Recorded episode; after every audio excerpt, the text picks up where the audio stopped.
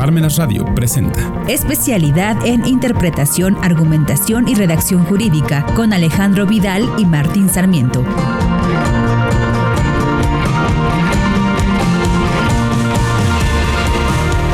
tal? Muy buenas tardes a todos. Sean bienvenidos a este sexto episodio del programa de la especialidad en Interpretación, Argumentación y Redacción Jurídica. Tengo el placer de estar acompañado nuevamente por el licenciado Martín Sarmiento Vité.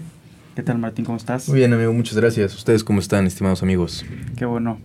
Y bueno, eh, para recapitular un poco acerca de lo que hemos estado hablando en este programa, eh, bueno, hablamos un poquito acerca de lo que es eh, la teoría del derecho, acerca de cómo ha ido evolucionando el derecho a lo largo de la época premoderna, moderna y posmoderna en las distintas etapas de la historia. Hablamos acerca de la teoría del Estado, sobre quién ostentaba el poder en las diferentes etapas cuáles, cuáles eran las principales diferencias de los tipos de poder como lo es el poder político, económico, ideológico. Hablamos también acerca un poco de eh, los famosos poderes salvajes de Luigi Ferraioli. Hablamos acerca de cada uno de los problemas que se van desarrollando en el derecho. Y pues bueno, todo esto eh, atendiendo a que no hay que memorizar el derecho, sino hay que interpretarlo, hay que argumentarlo para poder realmente comprenderlo, realmente aprenderlo. Porque si únicamente memorizamos y la ley se reforma, se deroga o se abroga por completo la ley, pues lo que nosotros memorizamos va a estar completamente obsoleto, ya no va a servir absolutamente de nada y es por eso la importancia de interpretar y argumentar las normas jurídicas de manera correcta. Claro, y así como lo estableció von Kirchmann en el siglo XVII, con una sola coma de legislador, bibliotecas enteras se vuelven papel mojado. Si nosotros solamente nos abocamos a estudiar lo que es un contenido dogmático, si se reforma, se deroga, se abroga, entonces ya no sabremos derecho. Por eso debemos estudiar teoría del derecho. Y por eso nosotros también hicimos unos episodios relativos a lo que es la teoría de las fuentes del derecho. Hicimos, porque esos forman parte de la teoría del derecho, para poder entender cuáles son los problemas del derecho y por qué hay tantos problemas. Mencionamos las fuentes del derecho que son la Constitución, los tratados internacionales en materia de derechos humanos, los tratados internacionales de forma lisillana, particularmente los tratados internacionales en materia fiscal, también la ley y el reglamento. Este fue el primer episodio de la teoría de las fuentes del derecho. Y mencionamos en el segundo lo relativo a los decretos, la normatividad, la resolución inicial fiscal, la jurisprudencia, los principios generales del derecho y la costumbre. Y en atención a ello, pues el día de hoy debemos de tocar otro tema muy interesante y muy importante. Bueno, creo que este después de hablar acerca de, la teoría de las fuentes del derecho, eh, lógicamente tendríamos que hablar acerca de lo que es la interpretación jurídica. Pero no tocamos un tema fundamental, otro tipo de problema que existe en el derecho, que es el problema de la ley en el tiempo, atendiendo la ley como una norma jurídica. Y esto lo vamos a hacer a través de tres visiones. La prospectividad, la ultraactividad, ambas como una norma, y la retroactividad. Y para hablar acerca de la retroactividad de la norma jurídica, lo vamos a estudiar o lo vamos a analizar a través de dos teorías. La teoría de los derechos adquiridos y la teoría de los actos consumados. Sí, claro. Y en este aspecto, pues nosotros lo primero que debemos hacer es a qué atiende la retroactividad. ¿Atiende a seguridad jurídica o atiende a justicia? Porque debemos recordar que esto está establecido en el artículo 14 constitucional. Es decir, que esto, si nosotros lo pensamos, pues atiende a previsibilidad, como lo estableció Norberto Bobbio. A que no se cambien las reglas del juego, a que no en un primer momento diga permitido, algo prohibido, algo obligado, es decir, a un aspecto de legalidad, a una forma de contención al Estado.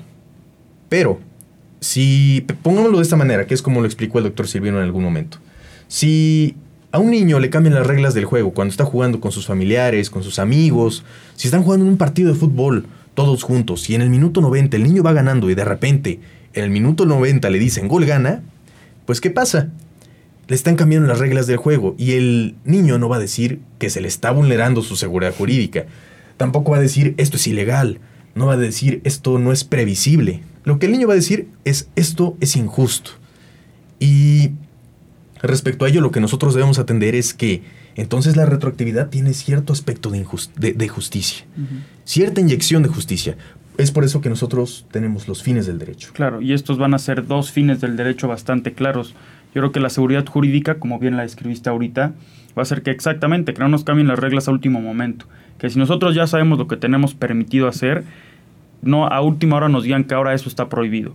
Que nosotros tengamos eh, la previsibilidad, como bien comentaba el licenciado Martín, y que esto nos otorgue a nosotros certidumbre jurídica, seguridad de que lo que estamos haciendo está pegado a derecho, que no estamos violando cualquier norma.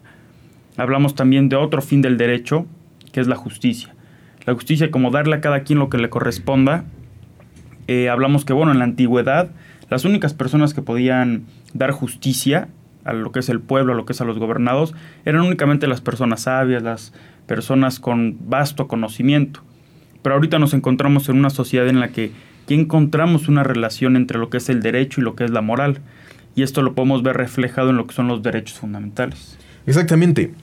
Y tenemos otro fin que es la adecuación al fin. Y esto es elegir cuándo hay justicia y cuándo hay seguridad jurídica. Porque tenemos una postura que la justicia y la seguridad jurídica se contraponen. Y digamos que la adecuación al fin sería como en un carro, un ejemplo muy, digamos, vulgar, el clutch. El acelerador, la justicia, el freno, la, la seguridad jurídica. Y el clutch sería la adecuación al fin. Es elegir cuándo, cuándo justicia y cuándo seguridad jurídica. Pero ¿a qué atiende esto?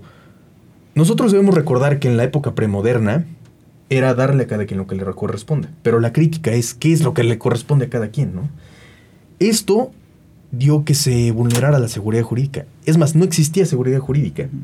Porque para un virtuoso, seguridad jurídica era una cosa, para otro otra. Para un virtuoso, justicia era una cosa, para otro otra, y para cada quien, justicia era lo que cada, cada persona pensaba. Sí, no había como un criterio más definido sobre realmente lo que era la justicia y que eso sea lo que aplicaran todas las personas, bueno, todos los que otorgaban lo que es la justicia. Exacto.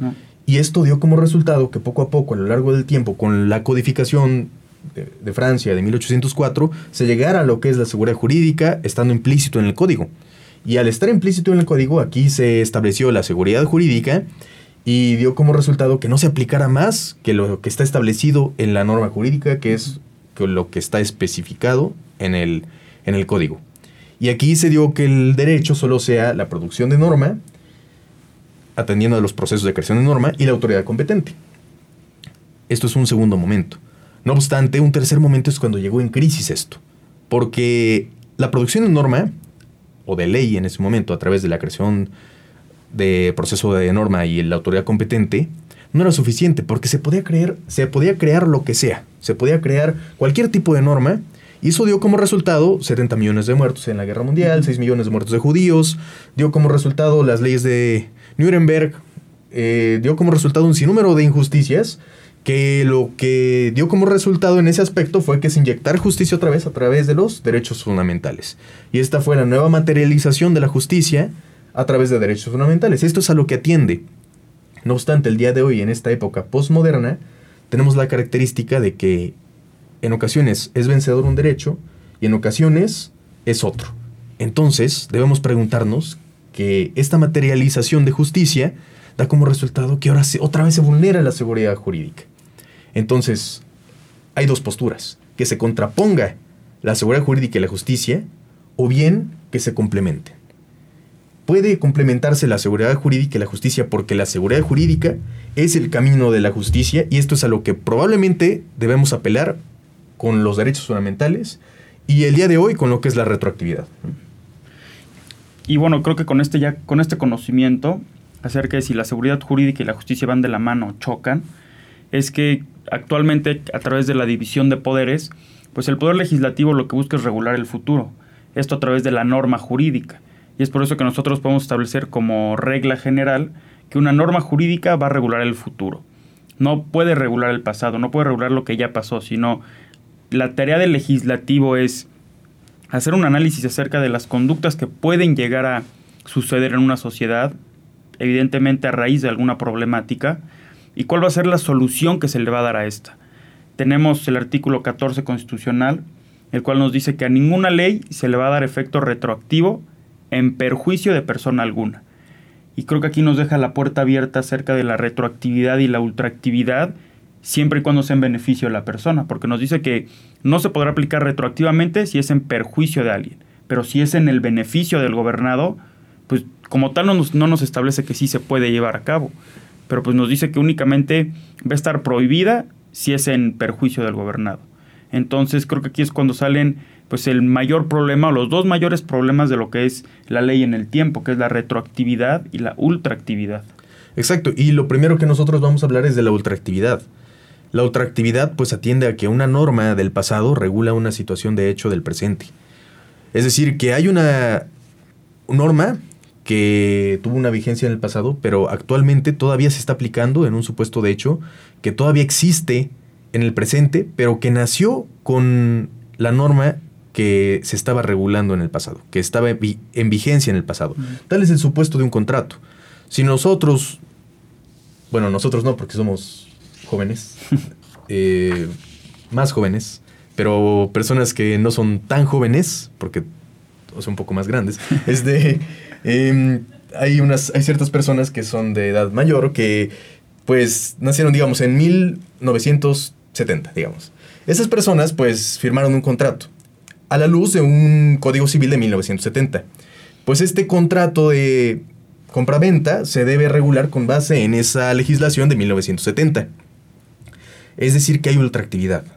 Esto la Corte lo ha definido como rezagos o vestigio de vigencia. Porque esa norma de 1970, que ya se abrogó, que ya se derogó, que ya se reformó, aún así se sigue aplicando para esa, ese supuesto de hecho que hasta la fecha sigue existiendo. Y esto es a lo que atiende la, ultraactividad, precisamente. Y también nosotros tenemos que hablar respecto a la retroactividad, que es respecto a la teoría de los derechos adquiridos y la teoría de los actos consumados. Sí, eh, la teoría de los actos consumados nos dice que, bueno, cuando ya ocurrió un hecho, ya, ya ocurrió, ya se consumó en el pasado, se va a tener que aplicar la ley o la norma vigente de ese momento. Eh, un ejemplo tenemos que, pues, bueno, si nosotros cometimos algún hecho en 1985, pues la ley que se tiene que aplicar para ese hecho o para ese acto que ya se consumó es precisamente la de ese año. A pesar de que esa ley 5, 10, 15 años después ya haya cambiado, pues a través de la teoría de los actos consumados nos dice que una vez que se consuma el acto es cuando debemos aplicar la ley. La ley que esté vigente en ese momento y espacio determinado. Claro, en ese momento, espacio determinado que se consumó ese acto. Y esto, pues, ¿a qué atiende? Atiende a previsibilidad, a seguridad jurídica, pero también a justicia, porque se complementa. Y la teoría de los actos consumados, pues, atiende a que no se vulnere la esfera de derechos adquiridos del gobernado, porque precisamente una norma posterior no puede vulnerar un derecho que ya adquirió un gobernado con una norma anterior, una norma que le otorgó un derecho a un gobernado, que en este aspecto que se haya reformado, abrogado, derogado, no se puede vulnerar ese derecho con esta norma posterior. Nada más que aquí tenemos la característica de lo que es la diferencia entre un derecho adquirido y una expectativa de derechos. Y bueno, para hacer eh, una explicación, pues yo creo que muy entendible para todos acerca de lo que es un derecho adquirido y una expectativa de derecho, es que una expectativa de derecho es cuando todavía no entra en la esfera jurídica del gobernado. Un ejemplo muy claro de esto y muy práctico puede ser, nosotros nos inscribimos a la especialidad de interpretación, argumentación y redacción jurídica. Yo tengo derecho a una cédula y a un título. La cédula y el título está aquí flotando. Es una expectativa de derecho, todavía no entra a mi esfera. Si yo evidentemente no voy a las clases, no paso las evaluaciones, pues no voy a poder adquirir ese derecho. Es una expectativa, lo tengo ahí pero ¿qué es lo que tengo que hacer? Pues tengo que hacer algo para poder hacer que ese derecho entre dentro de mi esfera jurídica. Exactamente. Si yo entro a mis clases, si tengo el buen promedio de al menos nueve, o en su caso hago mi tesina, o si hago mi tesina, que es lo importante porque apelamos a que se haga la tesina, entonces adquiero un derecho. Y ese derecho no se puede modificar por nada del mundo. Por una ley posterior o por nada, no se puede, no se puede modificar ese derecho. Es decir, que si a nosotros nos dicen que las clases van a durar un año, si la especialidad va a durar un año, no nos pueden decir que ahora va a durar tres, porque ya es un derecho adquirido que va a durar un año. Y nosotros debemos mencionar que en materia fiscal lo que aplica es la teoría de los actos consumados. Em, haciendo referencia a que un tema de gran trascendencia que está sucediendo hoy día, respecto a lo cual se está aplicando esta teoría de los derechos adquiridos, pues es este reglamento, que tachamos de inconstitucional, del reglamento que regula el control del tabaco. Y pues atendiendo a que esto, esta, toda teoría, toda teoría es aplicable a la praxis. No es banal, no es en vano. Primero debemos de conocer toda teoría y es a lo que nosotros apelamos. Porque toda teoría, primero al conocer la teoría, en este aspecto nosotros vamos a, poder... Tener una mayor visión, creo que jurídica. Y así resolver los problemas del derecho, tal como es este problema de la inconstitucionalidad del reglamento. Con este problema del, derecho adquirido que tenemos, es como nosotros escribimos conceptos de violación en contra del amparo contra normas generales autoaplicativas, del reglamento de la Ley General del Control del Tabaco. Y en este aspecto, pues hay un sinnúmero de, de conceptos de violación que se, que se esgrimen. Se pueden esgrimir. Y es que también es importante aclarar que, a pesar de que nosotros les estemos platicando acerca de pues, estas dos teorías, la teoría del acto consumado y la teoría de los derechos adquiridos, eh, no quiere decir que tengamos que tener una postura forzosa alguna o que estas teorías estén divorciadas unas con otras. Creo que sí es muy importante establecer que el conocimiento teórico va a ser fundamental y es aquí cuando hacemos la principal división o el, énfasis en que estudiar la teoría no quiere decir memorizar, sino quiere decir que lo podamos interpretar, porque una vez teniendo una sólida base de lo que es la teoría, podemos nosotros, como bien comentaba el licenciado, pues bueno, esgrimir conceptos de violación, los cuales van a hacer que nosotros pues podamos ganar algún caso, podamos darnos a entender de manera correcta con lo que es la autoridad. Sí, porque bien nosotros podemos aprendernos toda la ley de amparo y no está mal. Nosotros debemos saber todo el, todo el procedimiento, debemos saber todo el proceso. Debemos saber las causales de procedencia, el sobrecimiento, la, procedencia, las, los requisitos de la demanda de amparo directo, de amparo indirecto, debemos saber incluso los principios, debemos saber todo lo referente a las notificaciones, los citatorios, pero a pesar de que nos ponemos el proceso, si no, nos si no sabemos teoría del derecho, no vamos a poder escribir ningún tipo de concepto de violación en el amparo o en la vía ordinaria ningún tipo de concepto de impugnación o agravio. Es por ello que es de tanta importancia la teoría del derecho, porque con ello nosotros sabemos resolver todos estos problemas del derecho que hemos estado mencionando. Y a lo que atiende pues este reglamento es que se escriben conceptos de violación tales como son el de reserva de ley, que vulnera la seguridad jurídica por ambigüedad, por vaguedad, también eh, que vulnera la actividad económica, eh, que vulnera incluso la salud por varios aspectos que podemos argumentar. Pero respecto a lo que es la retroactividad, es porque si nosotros fumamos, yo no fumo, pero si nosotros fumamos, antes del reglamento, si se dan cuenta el año pasado podíamos ir a un restaurante, a algún café y nada más teníamos que pasar a un lugar al aire libre teníamos que pasar al aire libre, pedir un cenicero y ya. Para no tirar la ceniza al piso. Pero en este aspecto, pues nada más era una, una, una, un área al aire libre. Y en este sentido, pues este nuevo reglamento lo que está pasando es que ya no se puede.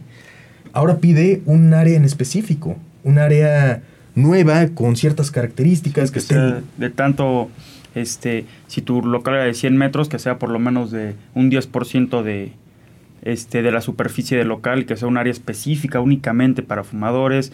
Y es lo que comentaba el licenciado Martín, aquí ya nos está pues, vulnerando un derecho adquirido, es algo que nosotros ya teníamos y ahorita nos lo están cambiando. Por eso es que es inconstitucional este reglamento antitabaco. Y es evidente, y si no se conceden suspensiones y si no se concede el amparo, es no por una cuestión jurídica, es por una cuestión meramente política. Y esto hay que tenerlo meramente claro.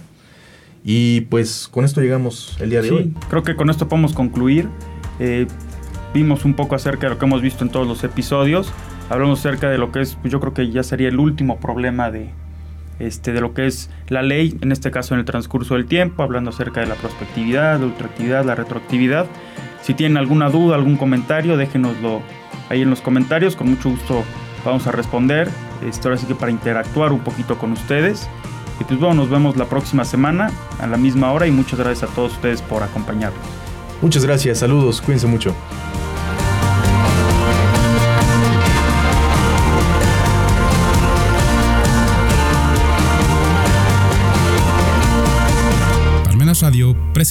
Especialidad en Interpretación, Argumentación y Redacción Jurídica con Alejandro Vidal y Martín Sarmiento.